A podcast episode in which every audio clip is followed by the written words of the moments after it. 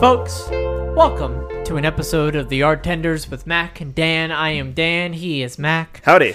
This time, per Mac's suggestion, mm-hmm. you know, on this wonderful show where we review pieces of art to better learn and, you know, better, better, you know, form our craft in terms of artists. I was, Yeah. you know, discuss. I thought you were gonna say crap. medias. For more crap. That's what I, I you were gonna say. that too. You didn't have to. That went without saying. this time, we're reviewing the movie version of Roald Dahl's classic story, classic book, Matilda, Mm. the film that was released in 1996, and it's uh, starring.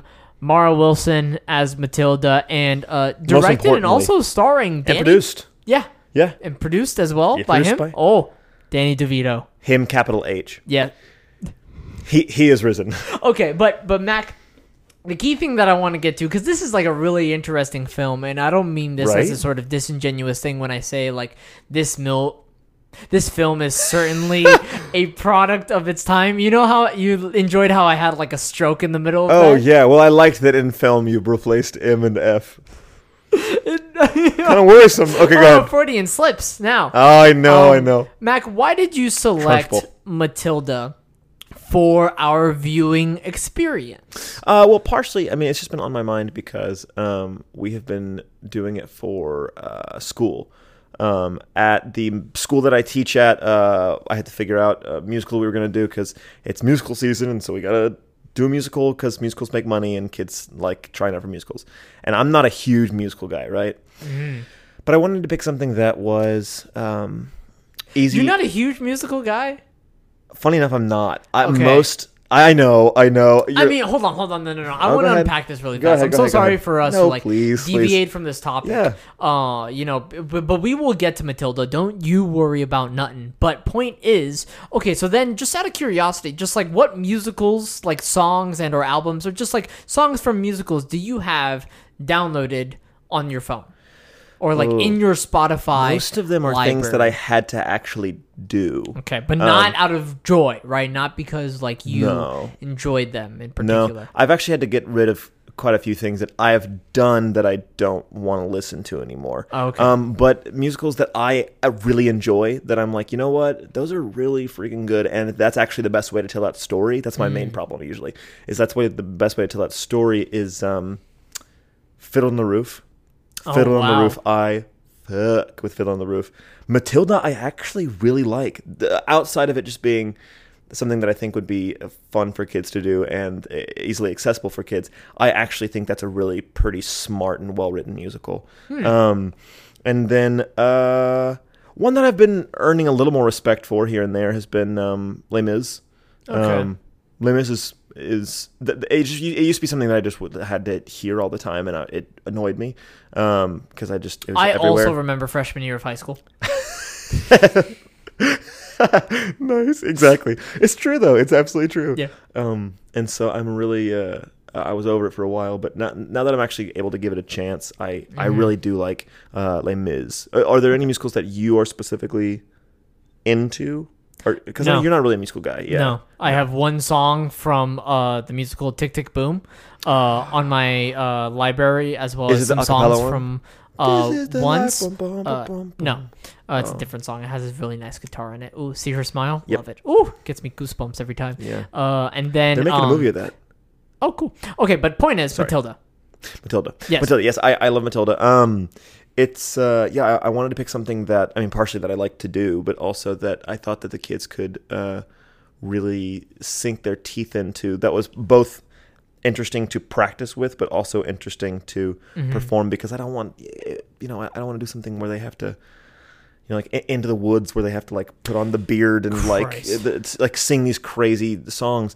I want to do something that's that's um, in their range. Yeah, and, And like that- and fun and lighthearted. if it's a character they can it, it's it's a character that they, that they interact with on a day-to-day basis and not only just like like if they're playing an and- insane kid then just think of the insane kids that you always see every day Yeah, And they- exactly. it's, It's- very easy for them to tap into not just range in terms of like capabilities as an actor, Yeah, but it's also no. literal age range. You know, when yeah. like most of the characters are children. right well also most of the time people go into a middle school musical and their instant instinct is to um excuse it or like they they already accept an apol or expect an apology um, because it's they know it's not going to be you know uh, something that's just life changing. That if someone likes a musical musical, most of the time it's because they really liked seeing their their child in it. Yeah. you know, or like it's like oh I didn't know they could sing that high. Good for them, you know. But um, it's true though. Um, Totally And I really wanted. I, I, do, I don't think that we're just going to change the world with this middle school production of Matilda, but I wanted to have to make something that it's even possible for them to actually feel like they're making some sort of a an impact on people. Um, I mean, like one of the first conversations we had was, uh, "What is the show about, and what do you want people to take away from it? What do you think um, is learned from the story?" Which I actually am interested in because they said something. They said a couple things that were really interesting in that conversation, and I want to get your take. Okay. What? In I know we're diving straight to the meat of it. In your opinion, Oh, okay. what is the biggest lesson learned in Matilda? The biggest lesson learned? Yeah. uh, if- that if- kids are so much more capable than we give them credit for. Okay, thank you so so so much What for saying that. What'd I because I, I agree. I also want to say all- really fast, this is the first time I viewed Matilda Ever? ever. Period. Wow. I've never not even consumed the musical or the book. Uh-huh. read the book. It was the first time I watched the movie, and my closest relationship, quote unquote, to Roald Dahl is like both versions of Willy Wonka's Chocolate Factory, like the one Right. from the from decades ago and the one from uh Yeah. in during the 2000s with Johnny Depp. Oh, we're gonna have to get to to Roald Dahl. Um, we will. But that's interesting that you say that, and Yeah. because every single adult that I have talked to, especially the other adults that are helping with the musical, whenever we talked about it, all of us uh, agreed that we need to give kids more credit. That that that's Yeah. what it's about. Um, Does it resonate differently with the A kids? hundred percent different. Okay. and and not like there's like a couple discrepancies. I mean, every kid agreed that this lesson was entirely different than what the adults thought because um, give kids credit is Yeah. the lesson that the adults in Matilda learn, Okay. but that's not what the kids learn. Yeah, because the they kid- already they're Exactly. they're living it like Exactly. obviously, yeah. And so Which is funny because we were we were all kids once. like, Exactly, why do we need the lesson of like give Right. kids more credit? right. Oh, sure. well, no, that you know, like that's one of my we favorite. lived it, right? Like it's, it's favorite- absurd.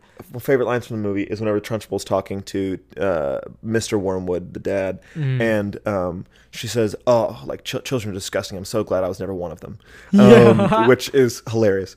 Um, but yeah, the more I asked him, I, and and because I was curious instantly, you know, because my first instinct is, oh, the, the the the adults in this audience are going to be getting give cred, give kids credit, um, give kids credit, uh, but. I asked We're really kids- on a roll today. I know these. fl- I know we need to do warm ups next time. Um, the uh, kids, though, whenever they consumed Matilda, Yeah. their takeaway was um, that family is not blood. Family is what you make it, Uh, okay. because that's what the kids learn. Huh. It was interesting. it was really interesting. yeah, to- yeah. But, and and that's perfectly valid though. Like that is what Matilda learns. Yeah. And so uh, There's more to family than just her parents and her brother, yeah, and and like what a family should and be. right and this isn't just the movie this is the musical and the book Yeah. that those were sp- the specific lessons learned by the adults versus the kids and uh and i think that was intentional Oh, that yeah, I must have been yeah, I intentional that I don't see why not. I because mean, l- like we both saw and the reason that i kind of wanted to watch it is because um i think it really holds up for a, like yes it's a kids movie because it's friendly for kids but it's it's a it's just a good movie it's a good story that's what I want to ask about. yeah of course It's it's a very weird question. I was Yeah. alluding to at the beginning of this segment that it's a product of its time. Uh-huh. What does that mean? 90s children's movies and maybe like late 80s and also like early 2000s. I kid you not, they carved such a lane for themselves. Oh, they did. It's like how did we all just agree upon, you know, one another as a society where just like we're going to make all these like childish whimsically movies that are not necessarily like great or anything, but we're all going to agree, just just sort of baseline, they're fantastic. What are that some- we yeah, are sure. all going to f with these movies. We love these movies. What are, what are some examples off the top of your head? I mean, the fir- um, the biggest one I can think of is like The Sandlot. Oh, I funny. think it's just sure. like quintessential that. There's also like Honey I Shrunk the Kids, or there's like Casper, first one I think of, or is, uh, like Goofy Jumanji, or like Mrs. Doubtfire. You Oh, know, Mrs. like it's Doubtfire. it's it's all of those sort of. Doubtfire, movies. I like Mrs. Doubtfire. I mean, no, no, no, no. Yes, yes, I agree. But there, and then there are some that like, like Spy Kids. I also think of like, why did any of us remotely even like Spy Kids in the first place? Like, that's an absurd thing yeah, to like. that's a Uh, trippy movie. Yeah. But Oh, another very good example, Zathura. I in my mind early two thousands, I yeah, I, would- I would count that. Zathura. It's it's it's dipping out of it. right? But I showed a couple kids that the other day, like in, in a class, we were, you know, Flubber. No, maybe not Flubber. Keep going. but as we were watching Zathura, I just thought to myself, like, this is not as good as I remember Zathura being. Like, I remember it being just Jumanji in space, Yeah. And it, it's not nearly as good as Jumanji. I'm shocked that I ever put it on that level in my Yeah, mind. and like these are movies that like animation wasn't, and, and, so like sorry, Disney was of course in the middle of their like renaissance, right? Right. But animation was still sort of like 2D, and like with the blow up of 3D, that's when like I felt like you saw definitely the churning out of a lot more animated uh movies tailored towards child specifically children as opposed to just being like good movies in like the early-ish 2000s early Shark mid Boy 2000s uh i mean that has a lot of Early cgi 2000s, but but but, and also the Like the most derivative of. Spy kids yeah. Right. um but point is i was curious because i'm like i'm watching this movie and i was thinking to myself i was like if i was a child Yeah. watching this movie Yeah. i i feel like i'd be down for this Yeah. right and i would have a, a grand old time with this but like is matilda actually a good movie like is it actually actually a good movie That's a good like question. taking it as a at a critical glance and we're and we're not not, Not looking at it as like as if we were kids watching this movie No. or as if it was 1996 and we were watching this movie. No, just like right now in this moment, Yeah. is Matilda a good movie? It's a great question. and so I You don't think so? well, I I'm I'm I mean it cuz it is a good movie, but I think that's just like what it is at most, right? I Sure. understand Yeah. Yeah. like would I I can agree. if I had a kid would I show this movie to my kid or like if I had like a VHS or, or something of this movie Yeah. would I show it to them I Or think so yeah Yeah. I would show this movie to my nephew yeah, Yeah. I think he, he's still he's like 10 or so he's still like at that ta age range where um where I think he could he's like open you know to this film right and it's a fun film Yeah. it's a lot of fun to watch Oh, I- the, true. the kids in it are just so cute you could I just mean, squish their cheeks I mean, and and like it's also like Danny DeVito and Rhea Perlman do a great job Yeah. as Yeah. Matilda's parents as well. Yeah. Um, but there are like some weird. There are a couple of weird, I guess, directorial things that happen in the movie. It's a couple of things. Uh-huh. One, Dutch angles. Dutch angles fucking suck. Dutch angles are insane. I don't listen. And and if you've Explain been listening, what a Dutch angle is. I will. And also, like, if you've been listening to this podcast for a while, I don't like to drop the f bomb too often, but Dutch angles fucking suck. And Dutch angle, what it is. you decided that F word. Thank Okay, you. so this is mostly going to pertain to the visual audience, but I will do my best to explain uh, for auditory listeners. But let's say you have a camera pointed, like this one pointing at me, but now you're going to lower this camera, right? So now I'm sort of, you know, I look bigger per se, and then you're going to tilt that camera up at me so you get a, a better portrait of me, and then you're also going to sort of like rotate. Maybe not rotate's the right word. Maybe like um maybe tilt is the right word in this in this case but you're gonna like tilt it to the right or to the left. So then you you're working with this like 45 degree angle of a shot. So also if you look up dutch angle then you're like oh yeah i've seen this before. Right. this movie makes use of dutch angles. Dutch angles are never good. Dutch angles are for people who think dutch angles are good but dutch angles are always bad and they're such a lazy directorial choice. That means you have no Mm-hmm. idea what else to do with the shot. They're so insanely lazy that it's bad. Anyways, Another big thing that the, this movie does, uh, the, film wise, is that they use a lot of fisheye lenses, meaning that they use uh, Hmm. a lens um, capacity that, that that whenever you are seeing the the angle, whenever you're seeing the shot, um, it is wider than it's supposed to be, so everything looks distorted because it's so close up. And so, like, I guess it's because they they want you to feel like you're a kid looking at an adult, and so that's just large and out of proportion. But the problem with that is um, it looks gross. And, and, sometimes that's to the to the point, right? Where I'm Right. I'm pretty sure they're like shots with fisheye lenses on Miss Trunchbull's face, and like Lots. it's not a pretty one. So, right. um, but but also there's one thing that this movie does, and it's very little where I notice this in a film because during a film you have this wonderful thing called editing Yep. and cutting that um sort of how scenes are structured and dialogue primarily is structured is that you can cut the air in between lines. You don't have to be a director, you know, of like a theatrical space and say, "Hey, I really need you guys to pick up on your line cues." No, no, no, no, no. That you can just do that for them as my father is calling me during this podcast. That Ugh. I know. I feel like I, I should, there should be a fine for this, a fine towards me.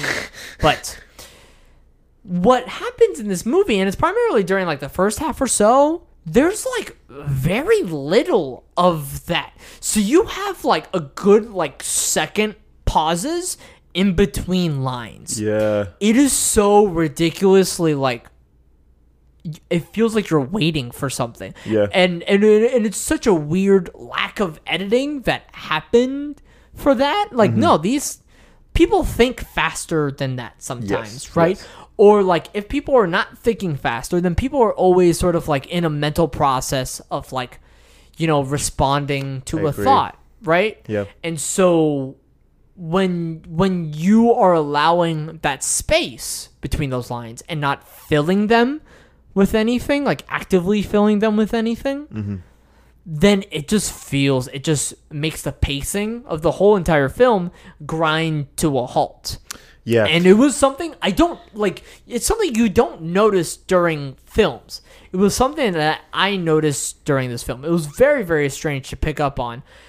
However, like I still, and we're going to, I'm going to keep sort of regurgitating and reiterating this. I still think this is a good movie. It's, I think it's still Yeah. a fun movie, and there are definitely so many moments of like charm and whimsy, and that r- actually really, really succeed for the film, and also for it thematically. That I think it it works most of the time. most of the time. Yeah.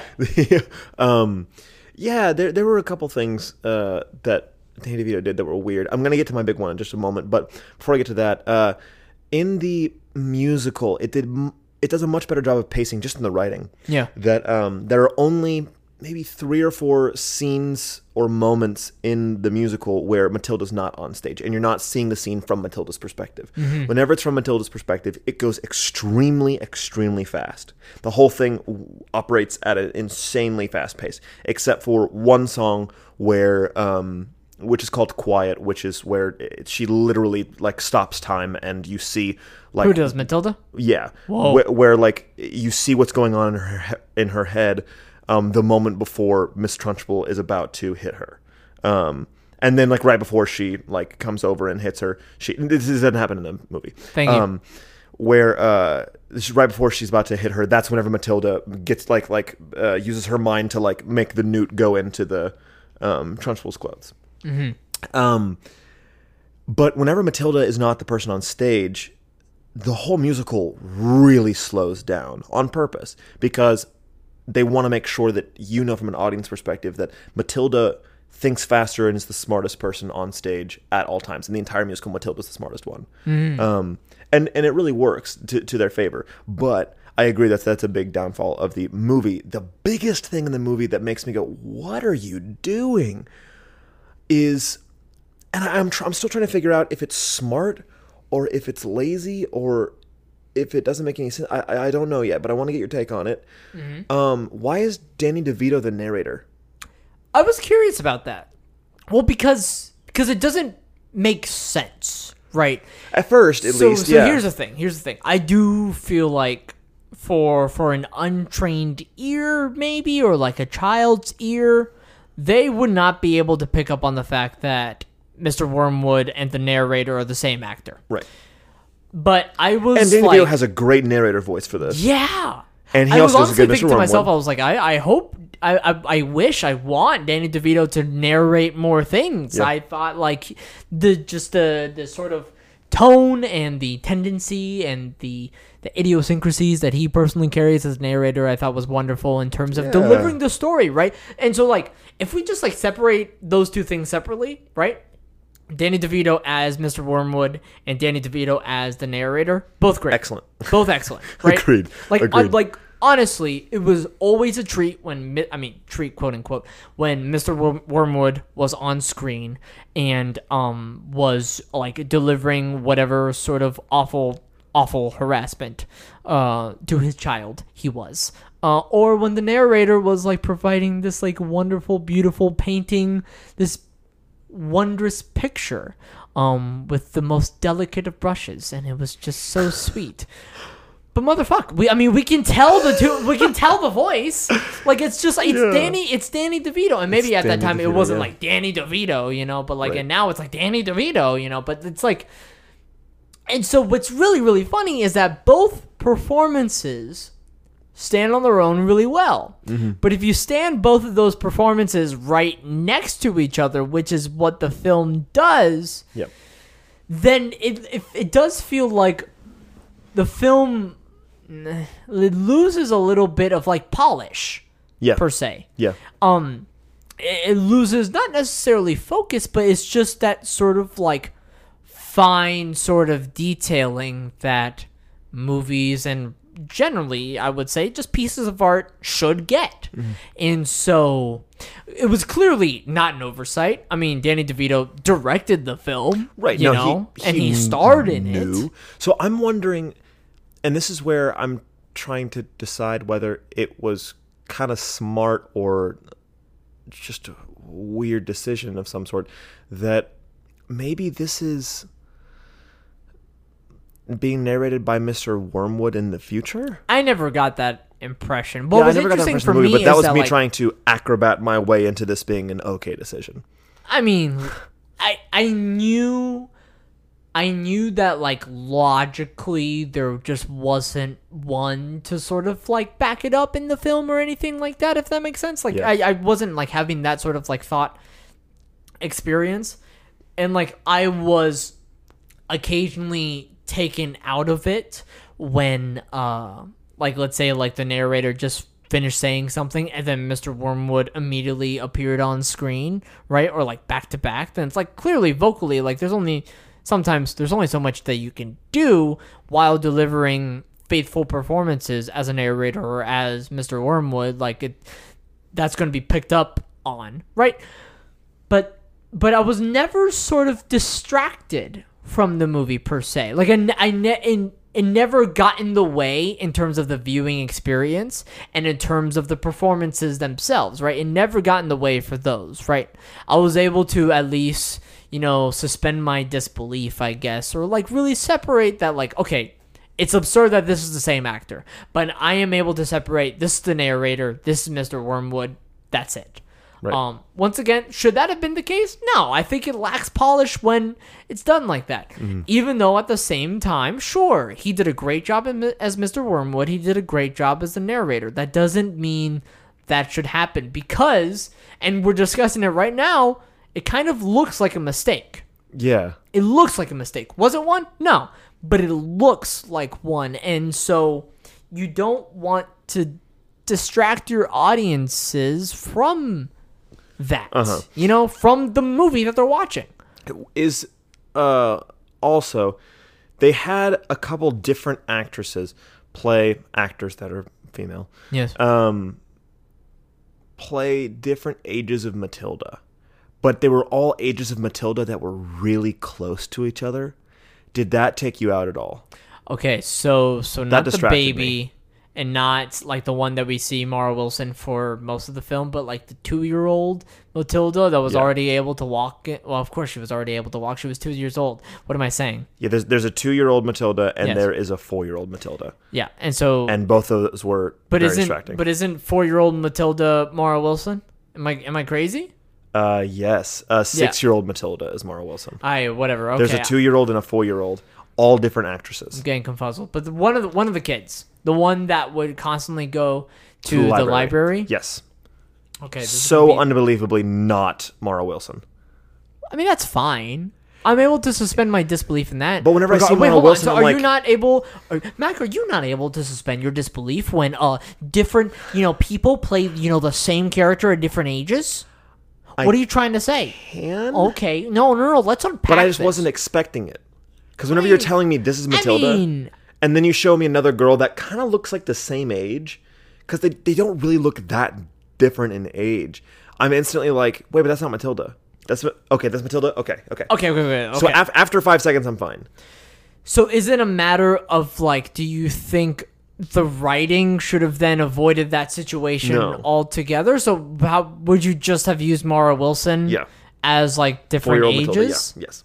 Okay. I'm Yeah, and I, and I would have just changed the angles to make her uh, seem like smaller. look smaller. Yeah. Compared to like other people. I mean, that, that's what they did. But I for, mean, but proportionally, what? for for four year old Matilda, they used angles that made all of the furniture around her in the library look, Look gigantic. So that whenever she was That's getting true. on the chair, it wasn't like she like sat on the chair. I know, but she proportionally climbed. saying like, even though Mara Wilson is playing the six-year-old Matilda, she still looks like a ten-year-old. She does. Matilda. like does. I'm I'm I'm. I'm more fine. I'm more able to suspend my disbelief when there is a different actress playing a two years younger Matilda Mm-hmm. than there is like one actor playing the same Matilda, but like it's the same body type, and Yeah. like con- I mean, once again, I guess I guess I'm casting myself back to 1996, but I mean, but also why spend your budget on like multiple. or uh, not no no not multiple on if you're really going to Oh. make Mara Wilson like all the same ages and but proportionally I mean we're talking like proportionally like limbs wise it just doesn't it doesn't look the way that it needs to look so you're probably going to spend some of your budget on that like are you saving money are you spending more money would it just look better if if you don't if you just cast different actors so I was perfectly fine with that Uh-huh. Um, so I'm actually kind of astounded that Astounded. that you would not be able to suspend your disbelief with multiple children. It was just it was just an observation. hates and it, kids. it did I hate children. But that was also another thing that I would like to talk about whenever we come back. Uh, I want to talk about Roald Dahl mainly, but also I want to talk about how um, I, I was confused that if she's six years old and she's going into either kindergarten or first grade, assumedly first grade. That's very confusing. Why are they talking about multiplication and why are they of all the crafting things sentences? to rile you up. It was weird. It was weird. Okay. The alarm. The alarm. That's the timer. That means we're done. All right, and welcome back to the Artenders. Um, did you like the eye roll? Did you like No, that? but it was the it was the sort of kabuki theater when you this is purely going to be a visual joke, so this Yeah. is only for visual audiences. Oh, thank you so much. Oh, it's I so should- good. It's it's the it's the turn away Oh. of the of the neck and then looking up and then you are like bringing it hammering it back down to the Yeah. other side of your body and then it like shakes at the very end. It's Yeah, oh, it's yeah. terrific every single was- time. Uh, me and uh, I, we're going over right now in Who? me and my kids, uh, the Okay. a- acting students. Oh, um, yeah. that are- Your children. Doing- Y- right, right. That, that are that are specifically wanting to do acting stuff. They are um, they're learning right now leads. Uh, Leeds. yeah, like leads whenever you walk. Like Leeds United. Oh, okay. No. no, no, no, no, no. Deep cut. Um, yeah, truly West Brom. Uh, no, like as you're walking, what is what is leading you into the room? What body part? Right, Right. right. So like so- leading with your like forehead, leading with your stomach, leading with uh Your your, chest, knees, sure, your exactly. chest, yeah. Um, and like what that means for your character and whatnot. And Yeah. so, uh, they were talking. How we- your gait informs your character, how the external Yes. informs the internal experience. Nice. And so we were starting to, uh, th- they were kind of having a hard time grasping it. So I had them just walk normally and for all of us to dissect everyone's walks, not Yeah. judge, but just be like, okay, like where, where's their pressure on their foot? Can you tell how much they bend their knees when they walk, stuff like that. And, um, and I talked to them about, uh, what, what the Trunchbull might walk like. Right. Mm-hmm. And, and we made each decision, like one body part at a time as to like what, how, how the Trunchbull's body would move as she walked. Trunchbull and Matilda.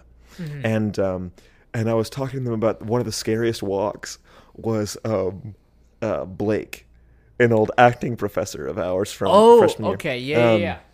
and that whenever he walks, uh, well, he first of all he walks with sandals. Yeah. Um, and so, you like, hear flop, flop, flop, flop, flop. Exactly, And then he- when when, when he's in a hurry, flop, flop, flop, flop, flop, flop, flop.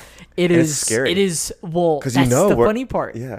It's Yeah. because the sound effective. itself is not scary at all. It's hilarious. It is, it is. But then, you, but but you know it's Blake, and so you like have to like sit up. A You clench a little bit. Exactly. Which is funny because he's always talking to you about About releasing. like literally releasing. And when I say releasing, I mean releasing your sphincter. your butthole. uh, if you want to be uh, specific, Yeah. he's always about releasing your sphincter. Uh, in Oh, yeah. terms of because like we we clench a lot when we're nervous, Right. and, and not only throughout our body but throughout our body. So um. nice. So it's funny nice. when he is so much about like, hey, make sure to release that whenever, not all the time, but We're afraid to, yeah. there's some times when you're like, shit.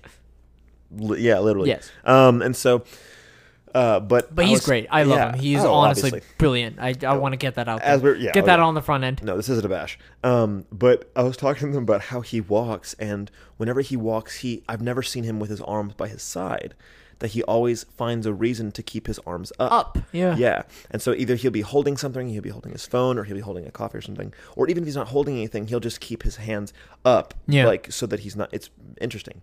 And um and I was telling them that whenever he walks, he also uh it's almost like his head is floating above his body. Like uh if he at any point like if you if you were to look at just his legs they'd be moving normally. But if you were to look at his top half it wouldn't look like he was walking because it's standing so perfectly still right? Um and so It's these sort of like 18th century or something really walking is. down the staircase with a giant ball gown. Exactly, it You know, really is. And you have to keep it up. And, and yeah, and it, he's floating. He's there, yeah. literally floating. And so, and I, and I said that also he's a very intense person. So whenever he, this is getting back to the to the to the kabuki thing, um, that whenever uh, whenever he looks at you, he looks very fast and with precision, but he won't stop walking. And so there was one time that I was in the green room, um, and I was doing some homework or something, and I was like, "Hey, Blake." And whenever he looked at me, he did not stop walking, and he stayed floating. Oh my But God. The precision and the speed with which he looked at me, like, made me jump. I was like, "Oh my god!" he was just like walking and walking, and walking. He goes, and I was like, "Oh my god!" Yeah, he's just he's he's a terrifying person. Anyways, um, but in the best way possible. truly, truly, it it works. It works for his advantage. Um, back to Matilda. And Uh, also, as a human experience, lovely to just watch Oh, him yeah. just live. Oh. fascinating. s- uh, You can, as an actor and word. as a person, you learn so much from just watching this human being live. It's awesome. Oh, it's yeah. awesome. Do you think that he Googles himself? Like, if we titled Yes. this uh, Yes. segment of this video, Yes. something about Blake Hackler, he'd Yes. find it. Let's see what happens. I wish one of us had like a limited fake, so we could just like sort of like. I know. But he's lovely, know. absolutely lovely. Um, the thing that I want to get into in this segment, though, Yeah. is uh, Roald Dahl, the author of uh, Matilda, the book. And, and the original multiple Matilda story. other, you know, Oh, the I mean, witches and, Uh, and uh, James and the Giant Willy Peach, Wonka. Charlie and the Chocolate Factory, Fantastic Mr. Fox, Oh, the BFG, ah, Big Fucking Giant, um, Big Friendly Giant.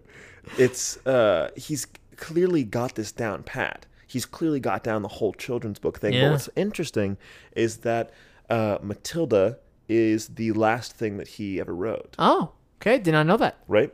But the funniest part is that Matilda is actually the first idea he ever had as an author. So he was not an author um, for for very long.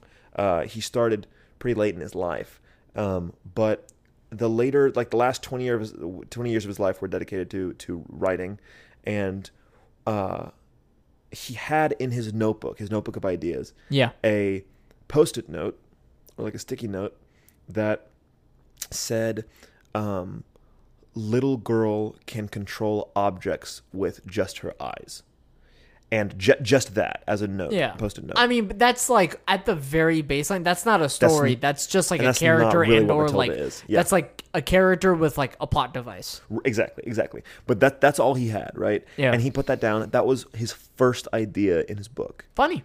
and he'd never found out a way to f- like Yeah, because make it's it just an idea. It's not Yeah. a story. Yeah. until 20 years later, he finally wrote Matilda, and that was the last thing that he wrote, Man. um, which is interesting. Uh, but his process was super specific, and he clearly knew what he was doing. Right. But he had a lot of life to draw from. So, Roald Dahl, uh, born in 1916, died in 1990. Uh huh. Um, he was a fighter pilot Okay. uh, for the British uh, military. He was also a spy. Um, Neat, So he once he started gaining a little bit, and this was a very common thing in the early uh, uh, 20th century that a lot of countries that, that they would send people that were relatively famous or had any sort of sway Oh, and use them also as Exactly. spies. A lot of like American actors and and musicians that were Mm-hmm. also spies. Um, same thing with with the British, super common. Um, that he uh, once he started to gain a little bit of traction from his writing, and he was also tied with the military. He would uh, he was also a spy, a very reputable spy. That Right. he um, apparently there was a congresswoman, an American congresswoman, that he slept with, like I mean, for years.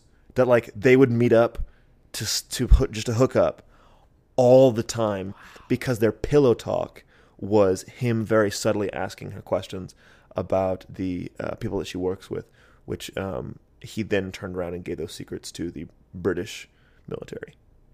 Huh. Isn't that interesting? yeah. That apparently Roald Dahl was just a lady killer Wow. for a long time. So it didn't stay in the bedroom, huh? It did not stay in the bedroom. No, he is a loudmouth. He, yeah, no, Wow. lack of respect, that man. I know. Well, and we'll get into that in a second Pillow talking, yeah. because he's, um, yeah, he's also very problematic. We'll get there. Um, he was a chocolate historian. That's why he wrote uh, Willy Wonka and the Chocolate Factory, and not, I mean, like literally, there's an entire website of just Roald Dahl's history of chocolate. He made a book. He made a book, the Roald Dahl cookbook, where an entire. No, this is true. it's true. Chocolate historian. Yes, a chocolate historian. I'm serious. He was a chocolate historian. Uh, he wrote a cookbook Okay. um, that wasn't great, but he had an entire uh, chapter of the Yeah, I mean, nobody, nobody, nobody talks about Roald Dahl, the cook, the chef. No, which is the biggest issue. Um, he uh, he had a chapter of the book that was all about um, chocolate, Yeah. and he called um, he had this thing called the Seven Glorious Years, which was uh, the years 1930 to 1937, where the most breakthroughs were made in chocolate. Wow. These are the things that happened. Uh, the Crunchie, Oh which is the whole nut bar, was made. Okay. The uh, Mars bar was made in 32. Is there a punchline at the end of this? Uh, n- literally no. literally no. Another. I mean, it ends with Kit Kat and Rolo. And I Smarties. just, I just needed to know now. I'm like, okay, Whether we're- this was gonna hold be on. productive. Well, because because I, wa- I want to unpack this a little bit before Yeah, we continue please. with the seven glorious years. You know, as of they course. were, because they Oh. truly were. Um, Uh, I mean, Well, because it was like, okay, we're getting into reading. All right, is there a punchline? We need to know now if there. And I hit my microphone. Is- Do we? We need Am I to supposed to be know excited? now. Yeah, like if this is going Sure. to amount to anything, but no. no. This is uh we he's also on top of being a chocolate historian, a spy and a fighter pilot and an author, he was a medical inventor. define. So, he made a device, he helped make a device that is still used today uh by doctors. Now, his Like a pacemaker? not quite that important. Um but still very important. His son Uh huh. Theo, uh, whenever his son was really little, I mean, maybe like two or three, uh, got hit by a car while he was in a stroller. And he flew 40 feet out of the stroller, hit his head on the on the pavement, and cracked his skull open. Okay, hold on. Yeah. I'm gonna have to stop you right there. I'm so sorry. How'd they know it was 40 feet? Oh, I mean, I'm sure they measured or something. Yeah, yeah, yeah, yeah. All of a sudden, the kid's in the air. They pull out a tape measure and they No, figure it not out. in the air. No, he found he, he lays 40 feet from the from the. Oh well, you said forty feet in the air, so Oh, I'm sorry, I'm okay. like imagining like this is some cartoony the event of like something traumatic that's happening. No. Um, Parabolic. no, no, no, no, no. He he he I'm making light of a terrible, terrible No, situation. how about it? It happened so long ago. Um, the uh, yeah, and so he got rushed to the hospital. The son got rushed to the hospital, and he uh, while he was in surgery, they were trying to drain his uh, skull because um, there were too many fluids uh, around his brain, and they had to do surgery to multiple surgeries to stitch everything back up. And so, whenever they tried to, there was too much debris, broken bone, and whatnot, Jesus. and and little rocks and everything inside of his skull to be able to drain it. Because every time they tried draining it through a hole, the hole would clog with all the debris. Hell of a podcast we're doing today. I know, sorry. So he made something. He called up his his buddies a uh, a pediatric neurosurgeon, which is awesome, um, as well as a another medical professional, and uh, they together invented the um, the Dahl Wade Till shunt. And basically, I know that sounds like a bad word, shunt, but uh, it Yes, it does. It is made to. Uh, it's basically like like a tiny little metal tube that they use to drain people's skulls, specifically children, um, whenever they go into uh, neurosurgery. Isn't that sick? That Roald Dahl, the person we're talking about right now, helped make that. That's crazy. That's crazy. Is it not? I just wanted to have you sit there. And like really worry that I just talked about nothing. Okay. No, it, it's sick. I don't care what you say. I'm moving on. Um, on top of all this, though, on top of all this, though, we'll we'll wrap back around on Matilda eventually. Oh yeah, eventually. Yeah, yeah, yeah. No, you we're know, on, no big deal. We're on a journey. Um, My God, yeah, we are. a reputable, and this is where it gets dark. Okay. And I know that we haven't been dark so far with the almost death of his child. Oh right. Um, he was a reputable, and I mean reputable. Everyone knew, and he made sure everyone knew Talk of the town. um, that he was uh, very anti-Semitic. Very. Woof. I know, really rough. Um, so much so, and and and, and just general racist. He, uh, all of Oh, it- just generally racist. just across the board, be huge anti- anti-Semite. huge But anti-Semite, you know, racist. but you know, on the racist weekends. to everybody. Yeah. Um, but specific, like at one point said Oh, that uh, he um, thinks that the Jews deserved the Holocaust. No. Said that out loud. No. Said that out loud. Um, he a lot of his characters throughout the children's books. You're ruining a lot of people's image I of am. Roald Dahl at the moment. Well, you, I mean, you, you are, you are forcing people to succumb to the fact that they must separate the art from the artist. they have to.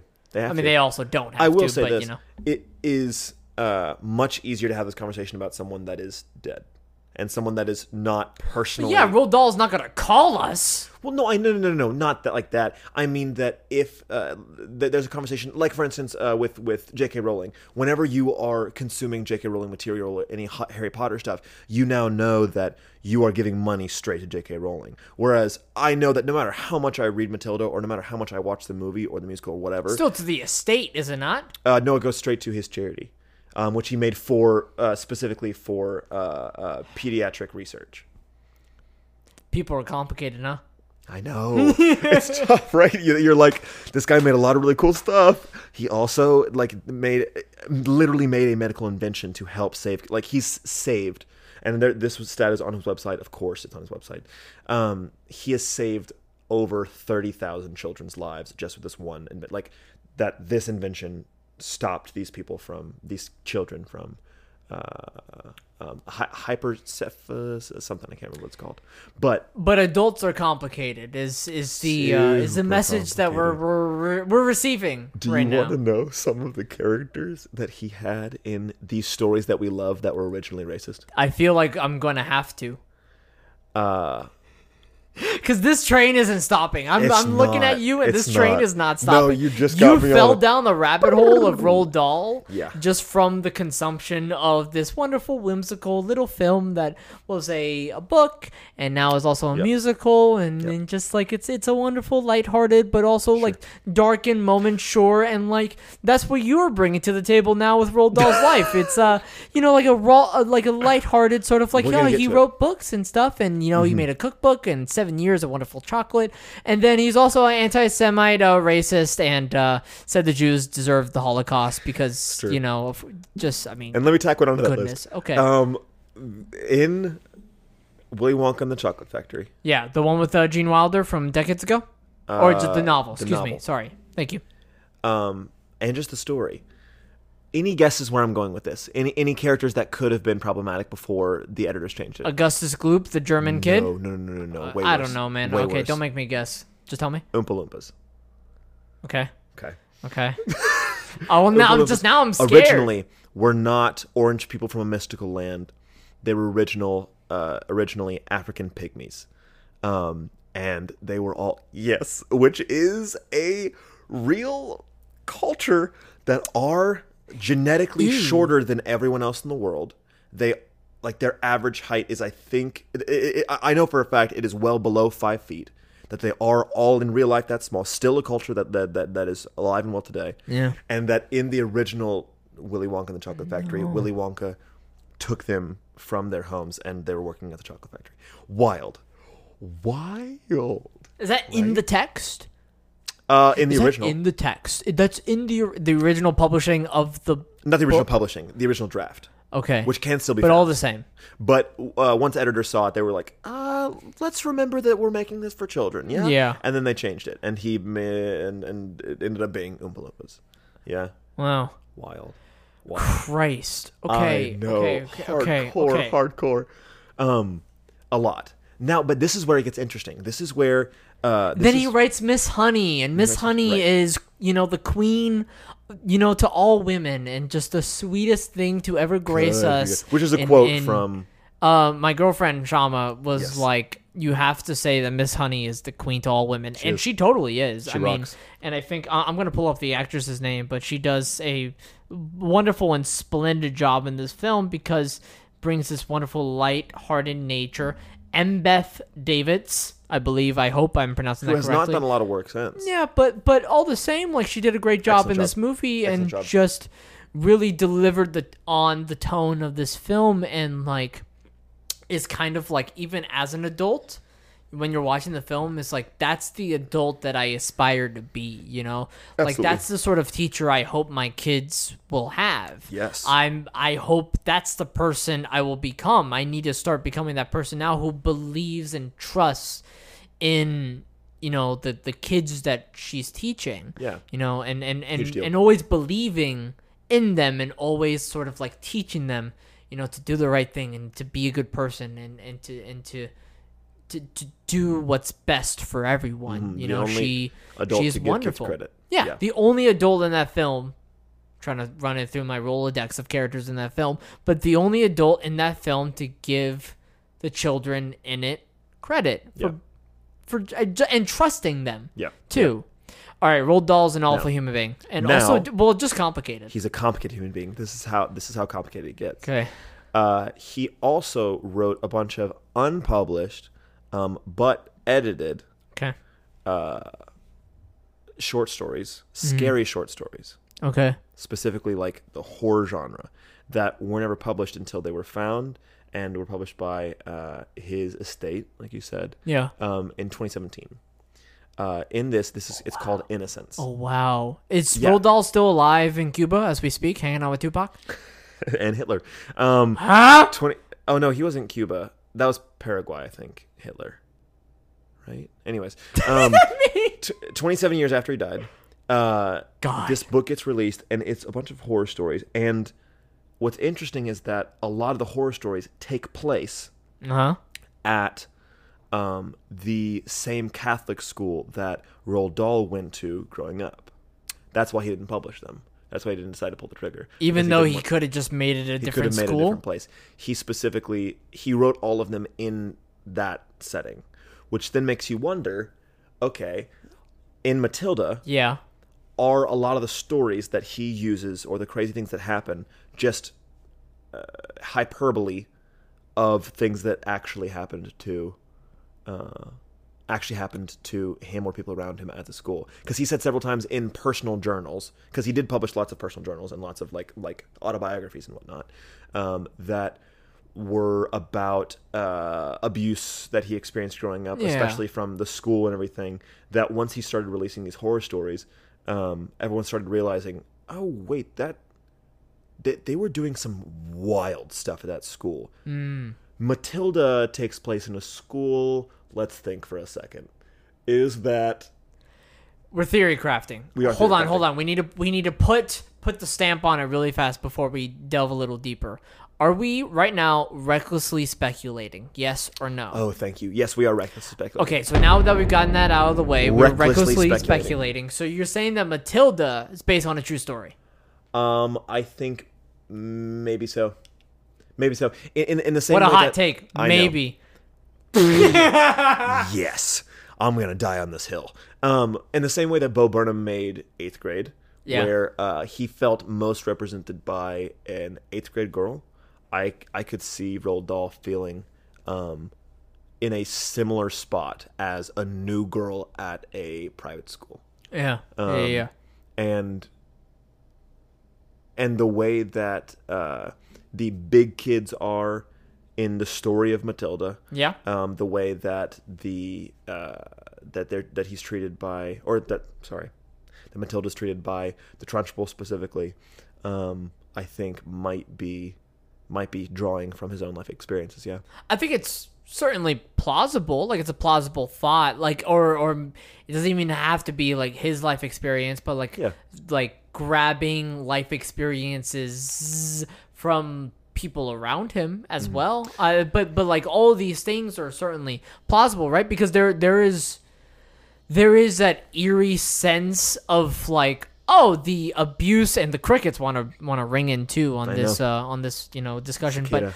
but but the abuse that occurs in this film although some of it outlandish such as trunchbull um grabbing a girl by the pigtails And and, doing a hammer toss uh, hammer throw with uh that uh with with the child the five-year-old child Yep. uh, which is both hilarious and like oh my god she just threw a kid across the fence um yep. But there was also it was more so like the abuse by her parents and it was like abuse in the sense of like extreme negligence. Mm-hmm. And i was like this doesn't feel outlandish at points. It was like what it was it, i think you used the perfect word it was hyperbolic Yeah. right? That it felt like some of these were like real experiences that were just turned up to 11 I could see a. I could uh, see a corridor in the principal's office that like a kid would just go in there for like time out, quote unquote, or like detention, Like the quote Chokey? unquote. But it's but of course in this film there are like nails and like there's there's like a pipe about to say. there that's you know blowing exhaust and one stuff. of the horror stories did detail a closet that kids would get thrown into Yeah. um, and would have to spend the entire day in the dark. yeah. So it's not entirely out of question that like It's possible. that it's possible, and of course, Or like you I know, could see. in uh, real life, no teacher probably threw a child, you know, over a fence by the pigtails. yeah. But there could very well have been some physical abuse enacted by, you know, a principal or a teacher, or and maybe also there could have been a teacher or two there as well who were very, very sweet. But whenever some other faculty member was in the room, they had to hide everything that actually made the classroom really special for the kids. Also, in the 1920s in the UK, I could totally see, um, you know, some kid wearing pigtails when they're not supposed to and getting dragged by their pigtails down to the to the principal's office. Sure.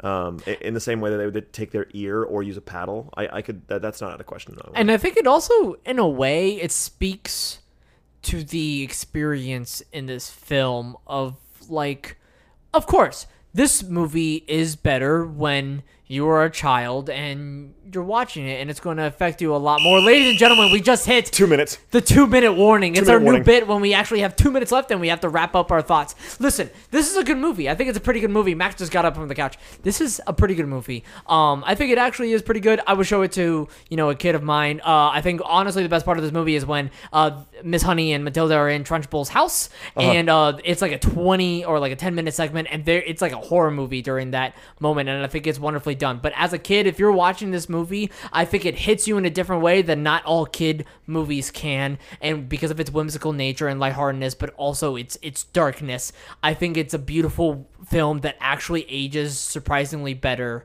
uh, than uh, first glance gives it. Mac. I agree that it ages better than most, especially '90s movies, uh, movies from the '90s that you were talking about that uh, didn't actually age very well. I, I think that uh, Matilda does a pretty decent job of aging. I think it's something that will uh, be timeless and will be treasured forever. Um, and I also think that every single iteration of Matilda that I've seen so far does a pretty decent job of keeping the story true, except for Matilda Jr. Matilda Jr. the musical does not know who the protagonist is and thinks that the that uh, sorry that does not know who the antagonist is. Thinks the antagonist is Trunchbull, but it is not. It is Mr. Wormwood, and that needs to be very clear. It is clear in the books. It is clear in the movie. It is clear in everything else, but it's not clear in that. So, How Danny, much time do we have left? uh, we have 38 seconds left. Perfect. Okay, so for next week, this is what I did. I did something a little bit different where uh, I have a giant list on IMDb of Yeah. movies and or like television shows that I maybe want to watch. Yeah. So I pulled up a random number generator and I pulled up the movie. movie uh, pulled up a number. Funny enough, the number was 420.